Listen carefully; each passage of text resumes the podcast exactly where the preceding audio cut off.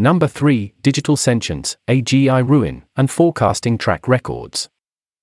We could thus imagine, as an extreme case, a technologically highly advanced society, containing many complex structures, some of them far more intricate and intelligent than anything that exists on the planet today, a society which nevertheless lacks any type of being that is conscious or whose welfare has moral significance. In a sense, this would be an uninhabited society. It would be a society of economic miracles and technological awesomeness, with nobody there to benefit. A Disneyland without children. Nick Bostrom. Future Matters is a newsletter about long termism brought to you by Matthew van der Merwe and Pablo Stafforini. Each month we collect and summarize long termism relevant research, share news from the long termism community, and feature a conversation with a prominent long termist. You are currently listening to the Future Matters podcast, which converts the Future Matters newsletter into audio using text to speech software. For more information, including links to the print version, please visit futurematters.news. Research Google engineer Blake Lemoine believes that one of the company's powerful language models, LaMDA, should be considered a person. He formed this impression from extensive dialogue with the model. Lemoine has gone public, having been placed on leave after raising concerns internally at the company. See his interviews in Washington Post and Wired. Robert Long's Lots of Links on LaMDA provides an excellent summary of the saga and the ensuing discussion. We concur with Nick Bostrom's assessment, with recent advances in AI, and much more to come before too long, presumably, it is astonishing how neglected this issue still is. Garrison Lovely's Do We Need a Better Understanding of Progress? Examines progress studies, a nascent intellectual movement focused on understanding the roots of technological progress in order to speed it up. The piece includes some interesting discussion of the points of disagreement between progress studies and long termism, which mostly center around attitudes to risk. Ollie Base notes that things usually end slowly when it comes to mass extinction events, millions of years, and the collapse of empires, decades to centuries. On this basis, he updates slightly towards existential risks happening over long time scales. As Base and several commenters point out, this isn't a great reference class for risks from new technologies, AI, engineered pandemics, nuclear war, which constitute most of the total existential risk. Nevertheless, this sort of reference class forecasting is an important input for reasoning about unprecedented events like existential catastrophes. Eliezer Yudkowsky's AGI ruin, a list of lethalities has caused quite a stir.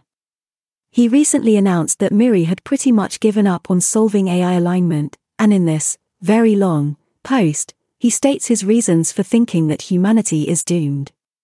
His list of lethalities is structured into three sections a first section on general worries about AGI, such as that humans must solve alignment on the first try, or that they must solve this problem within a time limit, a second section on technical difficulties related to the current deep learning paradigm, and a third section on the state of the field of AI safety. Yudkowsky's pessimistic conclusion, very succinctly, is that everyone else fundamentally misunderstands the challenge of AI alignment and that none of the existing AI safety approaches have any hope of working. Paul Christiano responds to Yudkowsky's piece in Where I Agree and Disagree with Eliezer.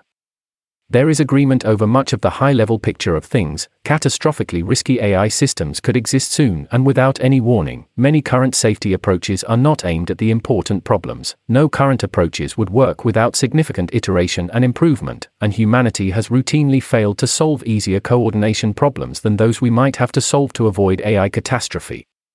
However, Christiano disagrees with Yudkowsky's bleak assessment of AI safety and sees him as misunderstanding how research progress is made. In his words, Yudkowsky generalizes a lot from pessimism about solving problems easily to pessimism about solving problems at all. Broadly speaking, Christiano believes Yudkowsky is overly confident in many of his claims and fails to engage productively with opposing views. Ben Garfinkel's On Deference and Yudkowsky's AI risk estimates argues that, in forming their views about AI risk, people defer to Yudkowsky to a degree not warranted by his informal track record in technological forecasting. Garfinkel focuses on a set of dramatic forecasts by Yudkowsky that either turned out wrong or appear overconfident in hindsight.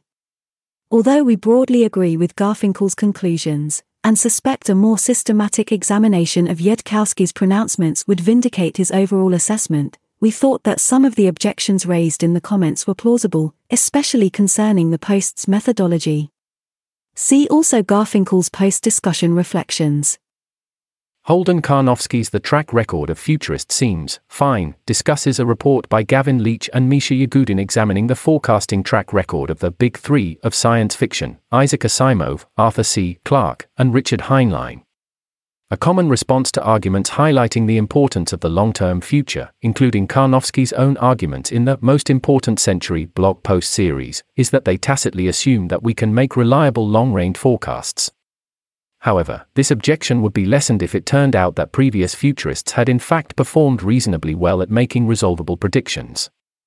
And this is broadly what Karnofsky concludes from the report. Although Heinlein looks pretty unserious and inaccurate, Asimov looks quite impressive, and Clarke seems pretty solid overall. Check out the original report by Leech and Yagudin here, they offer $5 per cell they update in response to feedback. Scott Aaronson, a renowned theoretical computer scientist, explains why he's moving into AI safety. Aaronson is taking a one year sabbatical to join the safety team at OpenAI, where he will work on applying complexity theory to understand the foundations of AI alignment better. He compares the dramatic reversal in his views to those of Eliezer Yudkowsky. Aaronson had previously been skeptical that there was valuable work to be done on AI safety, but has now become more optimistic about the prospects. As discussed above, Yudkowsky has moved in the opposite direction. Having been amongst the first and loudest advocates for AI safety, he has recently become despondent and fatalistic about humanity's prospects. Derek Shiller's The Importance of Getting Digital Consciousness Right discusses a type of existential catastrophe characterized by the replacement of conscious biological beings with unconscious digital minds. A likely early force driving the emergence of artificial sentience is human demand for companionship, in the form of digital pets, friends, or romantic partners. But humans attribute conscious states based on folk intuition, not sophisticated theories of consciousness. Plausibly, such folk intuitions track phenomenal consciousness imperfectly, and could be manipulated by a sufficiently advanced intelligence. If building digital consciousness turns out to be a major technical challenge, creating systems that appear conscious to humans may be easier than creating systems that are in fact conscious. And as these systems become increasingly integrated into human social networks, the view that they lack consciousness will become increasingly harder to defend, locking humans into a trajectory in which the future intelligent population consists mostly of minds devoid of phenomenal consciousness. Konstantin Pilz German's opinions on translations of long-termism, reports the results of a small MTurk survey conducted to inform how long-termism should be translated into German. Pilz found that, although respondents preferred using the original English word to coming up with a German equivalent, they rated Zukunftsschutz, future protection, slightly above long-termism, which itself was rated above all the other proposed German translations. Pilz's survey may serve as a model for effective altruists interested in translating long-termist content into other languages, while there is still time to influence what term is established as the canonical translation. Holden Karnofsky's AI could defeat all of us combined argues that, if advanced AI systems decided to destroy or permanently disempower humanity, they might succeed.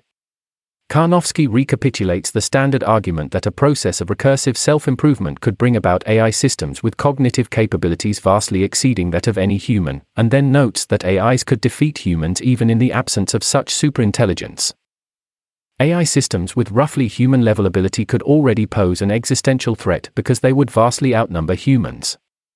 Since training an AI is so much more costly than running it, by the time the first human level AI system is trained, private firms will likely have the resources to run hundreds of millions of copies each for a year. And since these systems can do human level work, they could generate resources to multiply their number even further. As Karnofsky summarizes, if there's something with human like skills, seeking to disempower humanity, with a population in the same ballpark as, or larger than, that of all humans, we've got a civilization level problem. Nick Beckstead's Future Fund June 2022 update, the first public update on that organization's grantmaking, describes the Future Fund's activities and the lessons learned from the funding models tested so far. Since launching, the Future Fund has made 262 grants and investments amounting to $132 million, which already exceeds the $100 million lower target announced four months ago. Around half of this funding, $73 million, was allocated via staff led grant making, while the remaining half came, in roughly equal parts, from regranting, $31 million, and open calls, $26 million. Beckstead and the rest of the Future Fund team have so far been most excited about the regranting program, which they believe has resulted in funding for many people and projects which would otherwise have remained unfunded. By contrast, they report being less excited about the open call, primarily because of the high time costs associated with the program. Back in April, we created a Metaculus question on whether the Future Fund will outspend OpenPhil in 2022 and these recent developments suggest a positive resolution. The Future Fund's grant-making volume over the past four months is over 2.5 times OpenPhil's long-termist grant-making volume, around $51.5 million, since the year began. News Rob Wiblin and Luisa Rodriguez interviewed Lewis Dartnell on ways humanity can bounce back faster in a post apocalyptic world for the 80,000 Hours podcast. Rob also interviewed Nova DasSarma on why information security may be critical for AI safety. The Global Priorities Institute published a summary of Andreas Mogensen's Staking Our Future, Deontic Long-Termism and the Non-Identity Problem. New York University announced a new research program on the moral, legal, and political status of non-humans, with a special focus on digital minds. The Mind, Ethics, and Policy program launches in fall 2022 and will be directed by Jeff Sebo. This summer, in collaboration with DC based policy professionals, the Stanford Existential Risks Initiative is organizing a second virtual speaker series on U.S. policy careers. Sign up to receive further information and event access here the Institute for Progress, Guarding Against Pandemics, and Metaculus jointly launched the Biosecurity Forecasting Tournament, a multi year competition designed to deliver trustworthy and actionable forecasts on biological risks to public health policymakers. Fin Moorhouse reads his space governance profile, summarized in Future Matters Number Zero, for the 80,000 After Hours podcast. Thomas Woodside and Dan Hendrycks published the fifth post in a series describing their models for pragmatic AI safety. Jaime Sevilla, Tomari Besiroglu, and the rest of the team announced the launch of Epoch, a research initiative working on investigating trends in machine learning and forecasting the development of transformative artificial intelligence. Fin Moorhouse and Luca Righetti interviewed Ajay Karpur on metagenomic sequencing for Hear This Idea. Kurzgesagt, a German animation and design studio, published an impressive, and impressively fact checked, video introducing the core long-termist ideas to a popular audience. As of this writing, the video has received over 4 million views. Jason Gaverick Matheny, previously founding director of the Center for Security and Emerging Technology and director of the Intelligence Advanced Research Projects activity, was named president and CEO of RAND Corporation. Vael Gates published a comprehensive list of AI safety resources for AI researchers, as well as a talk discussing risks from advanced AI. The Legal Priorities Project is running a writing competition to provide practical guidance to the U.S. federal government on how to incorporate existential and catastrophic risks into agency cost benefit analysis. They plan to distribute $72,500 in prize money for up to 10 prizes. Submissions are due July 31st. Apply now. Open Philanthropy opened applications for the second iteration of the Open Philanthropy Undergraduate Scholarship, a program that aims to provide support for promising and altruistically minded students hoping to start an undergraduate degree at top US or UK universities. Applications are due August 15th. Apply now. Phoenix Logistics is recruiting a team with backgrounds in disaster response, physical security, and physical design to join a project to build biological weapons shelters. Nick Bostrom's appearance on the Swedish radio program Sommar in P1 is now available with English subtitles, thanks to Julia Carbing. 80,000 Hours is conducting a census of people interested in doing long termist work. Michael Aird published a collection of resources for people interested in EA and long termist research careers. Conversation with Robert Long. Robert Long is a research fellow at the Future of Humanity Institute, where he leads the Digital Minds Research Group. He works on issues at the intersection of philosophy of mind, cognitive science, and ethics of AI. Robert blogs at Experience Machines and can often be found on Twitter. Future Matters, your primary research focus at FHI is artificial sentience. Could you tell us what artificial sentience is and why you think it's important? Rob Long, I'll start with sentience. Sentience can refer to a lot of different things, but philosophers and people working on animal welfare and neuroscientists often reserve the word sentience to refer to the capacity to experience pain or pleasure, the capacity to suffer or enjoy things. And then artificial, in this context, just refers to being non biological. I'm usually thinking about contemporary AI systems, or the kind of AI systems we could have in the next few decades. It could also refer to whole brain emulation, but I usually don't think as much about whole brain emulation consciousness or sentience, for various reasons. But tying those two together, artificial sentience would be the capacity of AI systems to experience pleasure or pain. To understand why this research is important, we could draw an analogy with animal sentience. It is important to know which animals are sentient in order to know which animals are moral patients, that is, in order to know which animals deserve moral consideration for their own sake.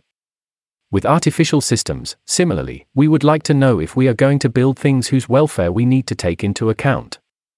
And if we don't have a very good understanding of the basis of sentience, and what it could look like in AI systems, then we're liable to accidentally mistreat huge numbers of AI systems there's also the possibility that we could intentionally mistreat large numbers of them. That is the main reason why it is important to think about these issues. I also think that researching artificial sentience could be part of the more general project of understanding sentience, which is important for prioritizing animal welfare, thinking about the value of our future, and a number of other important questions. In one of your blog posts, you highlight what you call the big question. What is this question, and what are the assumptions on which it depends? The big question is what is the precise computational theory that specifies what it takes for a biological or artificial system to have various kinds of conscious, valenced experiences, that is, conscious experiences that are pleasant or unpleasant, such as pain, fear, and anguish, on the unpleasant side, or pleasures, satisfaction, and bliss, on the pleasant side? There, when I say conscious valenced experiences, that's meant to line up with what I mean by sentience, as I was just discussing. I call it the big question since I think that in an ideal world having this full theory and this full knowledge would be very helpful. But as I've written, I don't think we need to have a full answer in order to make sensible decisions, and for various reasons it might be hard for us ever to have the full answer to the big question. There are a few assumptions that you need in order for that question to even make sense, as a way of talking about these things. I'll start with an assumption that you need for this to be an important question, an assumption I call sentientism about moral patienthood. That is basically that these conscious valenced experiences are morally important. So sentientism would hold that if any system at all has the capacity to have these conscious valenced experiences, that would be a sufficient condition for it to be a moral patient. If the system can have these kinds of experiences, then we should take its interest into account. I would also note that I'm not saying that this condition is also necessary. And then, in terms of looking for a computational theory, that's assuming that we can have a computational theory both of consciousness and sentience. In philosophy, you might call that assumption computational functionalism. That is to say, you don't need to have a certain biological substrate, to have a certain experience, you only need to implement the right kinds of computational states. The big question also assumes that consciousness and sentience are real phenomena that actually exist and we can look for their computational correlates, and that it makes sense to do so.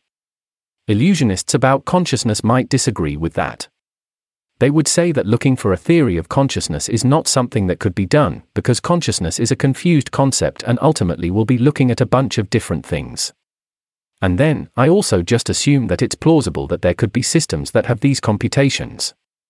It's not just logically possible, but it's something that actually could happen with non negligible probability, and that we can actually make progress on working on this question. In that blog post, you also draw a distinction between problems arising from AI agency and problems arising from AI sentience.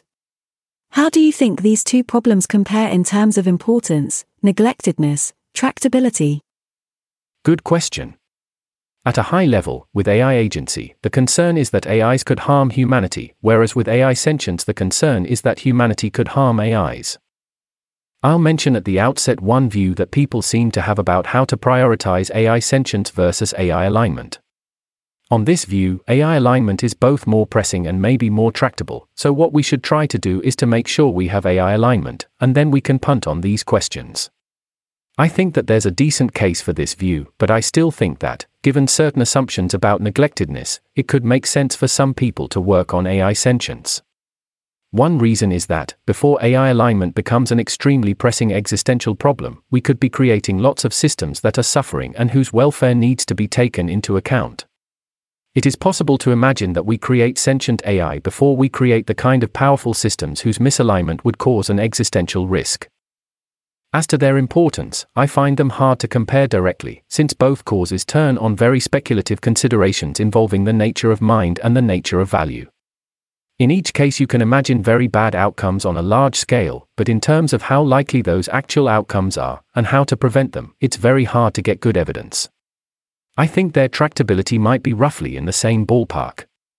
Both of these causes depend on making very complex and old problems empirically tractable and getting feedback on how well we're answering them.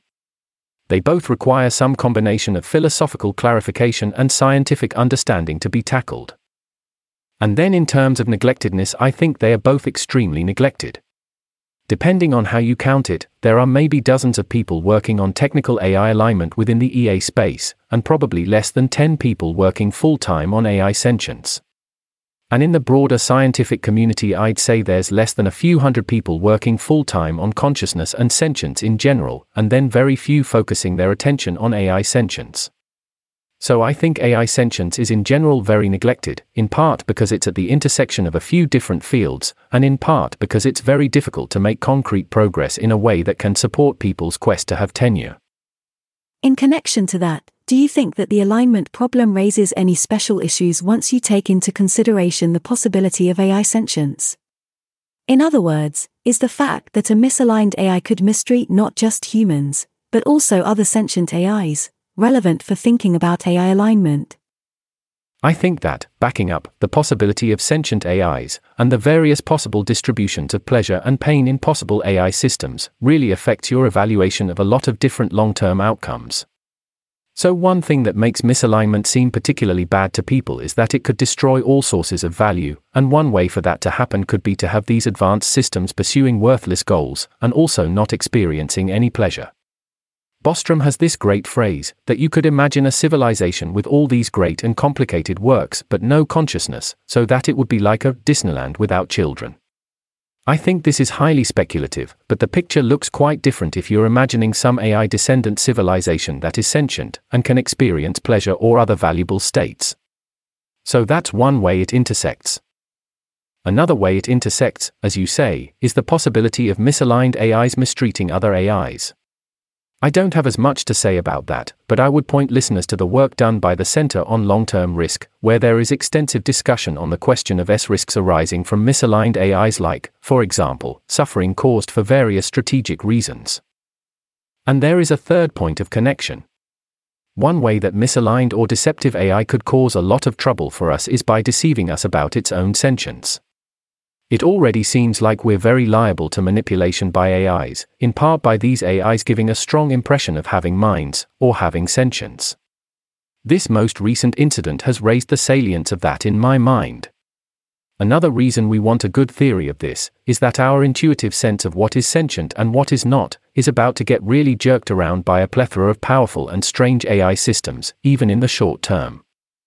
The Blake Lemoine saga has brought all these issues into the mainstream like never before. What have you thought about the quality of the ensuing public discussion? One thing I've noticed is that there is surprisingly little consideration of the question that Lemoine himself was asking, which is, is LaMDA sentient, and surprisingly little detailed discussion of what the standards of evidence would be for something like LaMDA being sentient.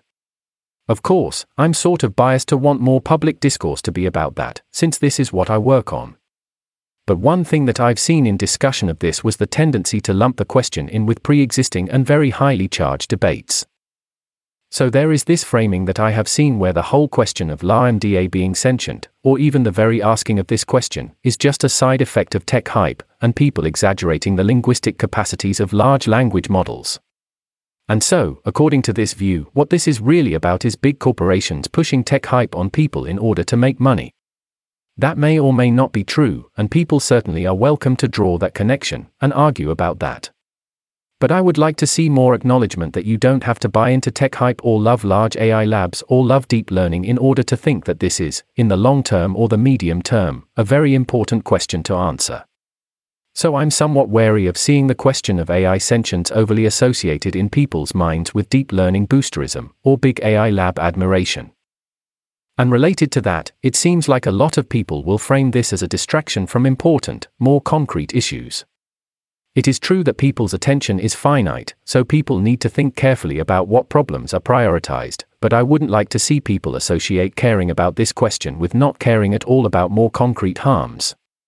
I'd like to see this on the list of big issues with AI that more people need to pay attention to, issues that make it more important that we have more transparency from big AI labs and that we have systems in place for making sure AI labs can't just rush ahead building these very complicated models without worrying about anything else. That's a feature of the discourse that I haven't liked. I'll say one feature I have liked is that it has made people discuss how our intuitive sense of sentience can be jerked around by AI systems, and I think that's a very important problem. Understanding the conditions under which people will tend to attribute sentience to things as a separate question from when they should attribute sentience, that is a very important issue, and I'm glad that it has gotten some attention. Following up on that, you talk about the risks of AI sentience becoming lumped in with certain other views, or that it becomes polarized in some way. How does that affect how you, as a researcher, talk about it? I've been thinking a lot about this and don't have clear views on it. Psychologically, I have a tendency to be reactive against these other framings, and if I write about it, I tend to have these framings in mind as things that I need to combat. But I don't actually know if that is the most productive approach. Maybe the best approach is just straightforwardly and honestly talk about this topic on its own terms.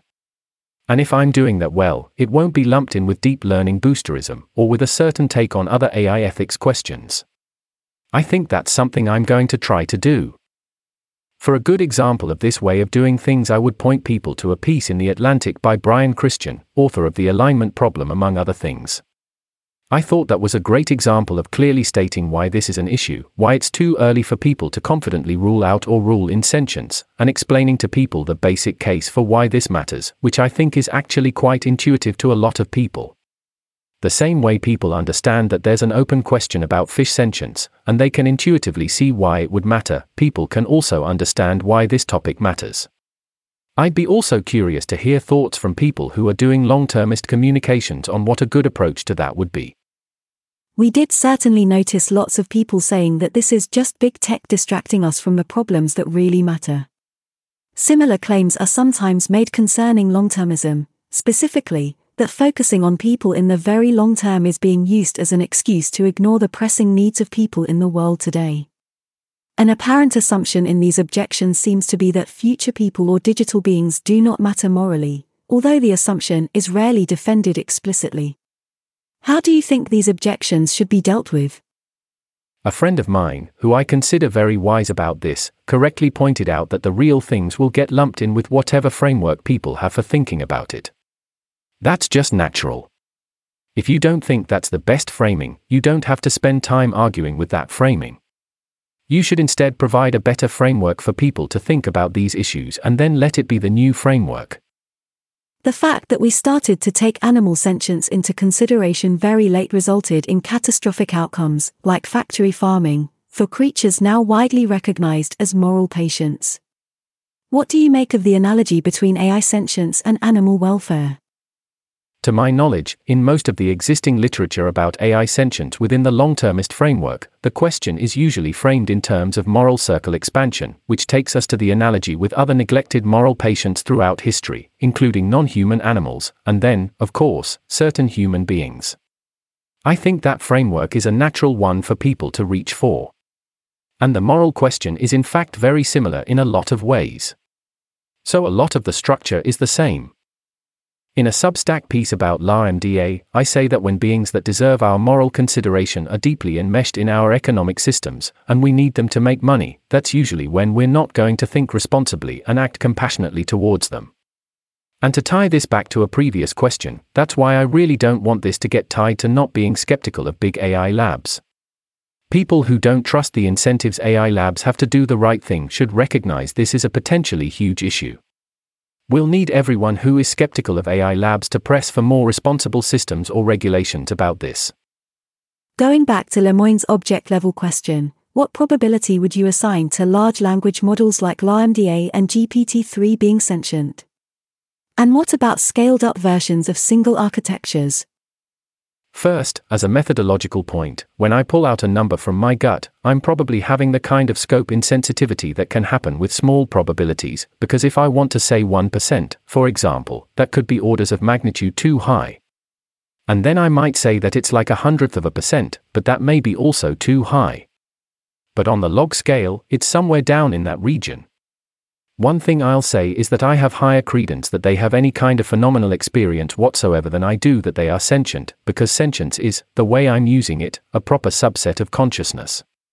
But it is still a very low credence. And ironically, I think that large language models might be some of the least likely of our big AI models to be sentient, because it doesn't seem to me that the kind of task that they are doing is the sort of thing for which you would need states like pleasure and pain. It doesn't seem like there is really an analog of things that large language models need to reliably avoid, or noxious stimuli that they need to detect, or signals that they can use to modify their behavior, or that will capture their attention. And I believe that all of these things are just some of the rough things you would look for to find analogs of pleasure and pain. But it is necessary to take all this with the huge caveat that we have very little idea of what is going on inside large language models. Still, it doesn't seem like there's something that could be consciously experienced unpleasantness going on in there. So, in my opinion, the fact that they don't take extended actions through time is a good reason to think that it might not be happening, and the fact that they are relatively disembodied is another one. And finally, so far, the lack of a detailed, positive case that their architecture and their computations look like something that we know corresponds to consciousness in humans or animals, is another thing that is making it unlikely. Now with scaled up versions of similar architectures, I think that scale will continue to increase my credence somewhat, but only from this part of my credence that comes from the very agnostic consideration that, well, we don't know much about consciousness and sentience, and we don't know much about what's going on in large language models, therefore the more complex something is, the more likely it is that something inside it has emerged that is doing the analog of that. But scaling it up wouldn't help with those other considerations I mentioned that I think cut against large language model sentience. So you don't think the verbal reports would provide much evidence for sentience? I don't. The main positive evidence for AI sentience that people have pointed to are the verbal reports, the fact that large language models say, I am sentient, I can experience pain. I don't think they are strong evidence. Why do I think that? Well, honestly, just from looking at counterfactual conversations where people have said things like, Hey, I heard you're not sentient, let's talk about that. And large language models answer, Yes, you're right. I am not sentient.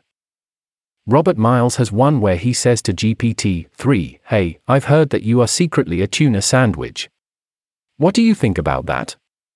And the large language model answers, Yes, you're absolutely right. I am a tuna sandwich. I think some straightforward causal reasoning indicates that what is causing this verbal behavior is something like text completion and not states of conscious pleasure and pain. In humans, of course, if I say, I'm sentient and I'm experiencing pain, we do have good, background reasons for thinking that this behavior is caused by pleasure and pain. But in the case of large language models, so far, it looks like it has been caused by text completion, and not by pleasure in pain. Thanks, Rob. We thank Leonardo Picon for editorial assistance.